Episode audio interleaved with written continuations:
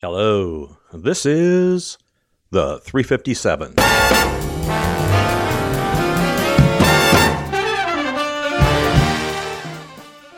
My name is William Spear, and I'm the host of the 357. The current series is titled Remembering. In this episode, the seventh, is called How Do You Know Me? Chris went with the talking car to search for a dying stranger, but unexpectedly, she knew the teenager and Chris wants to know how. And now, episode 7 of Remembering.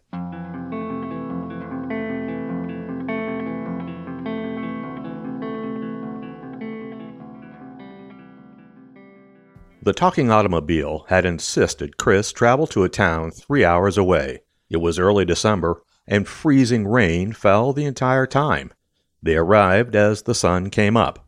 The car, an ancient Odyssey, said they were looking for a dying young woman named Zoe Gladden. Chris found her under a bridge, and she was begging for help. Is that you? Let it be you. Please, please, please. Let it be you. The teenager told her, Everything will be okay, Zoe, then eased the blankets under her and gently got her into the warm car. I knew you would find me, she said. Thank you, Chris. The teenager was shocked. You know me? She was losing consciousness and unable to speak. The teenager spoke again. Stay with us, Zoe. Come on, you have to stay with us. Keep your eyes open. Keep looking at me. But she passed out. Chris asked the car, How does she know me? The car ignored the question. Chris got louder. She knew me, said my name. How? The car got louder. If you want to find out, we need to leave now. Chris drove to the emergency room, where she was rushed inside. The teenager parked the car and went in. You got her here just in time, the doctor said. Another fifteen minutes and she might not have survived. Chris sat in the waiting room while Zoe was treated. An hour went by, and then another. How could she know Chris? They had never met before. And how could the Odyssey know about her? Two more hours went by, and Zoe was still unconscious. Four hours later, and there was no change. And the teenager was no closer to figuring out where they might have met. Finally, eight and one half hours later, she regained consciousness. The doctor came to Chris. She's better and wants to speak with you. They went to Zoe's room and the doctor left them alone. Thanks for finding me. I'm sorry for the inconvenience, she said with a weak smile. The teenager said nothing to it, as if saving people from hypothermia happened every day of the week.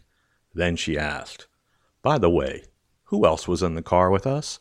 Chris offered an unconvincing, What do you mean? But she insisted. You said, Don't leave us, Zoe.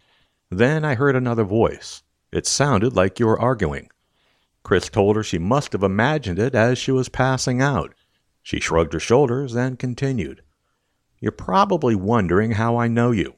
Relieved at not having to explain the talking car, the teenager sat next to her bed and admitted the thought had crossed my mind. Let me start with this, she said. You're from New Jersey. You can't possibly know that. The people in New Jersey don't even know I'm from New Jersey, said the teenager. They both grinned. I remember your sense of humor, too, she said. You're from Hunterdon County. Oh, come on. You don't remember me. I'm a nobody, said Chris. You've never met me before. Yes, we have, Zoe said as she struggled to sit up in her bed. In fact, we went to high school together.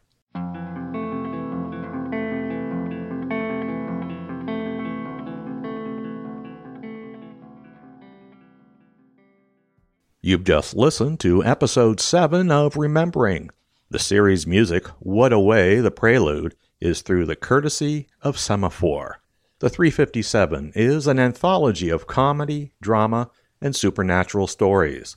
The theme music is Not on the Bus by U.S. Army Blues.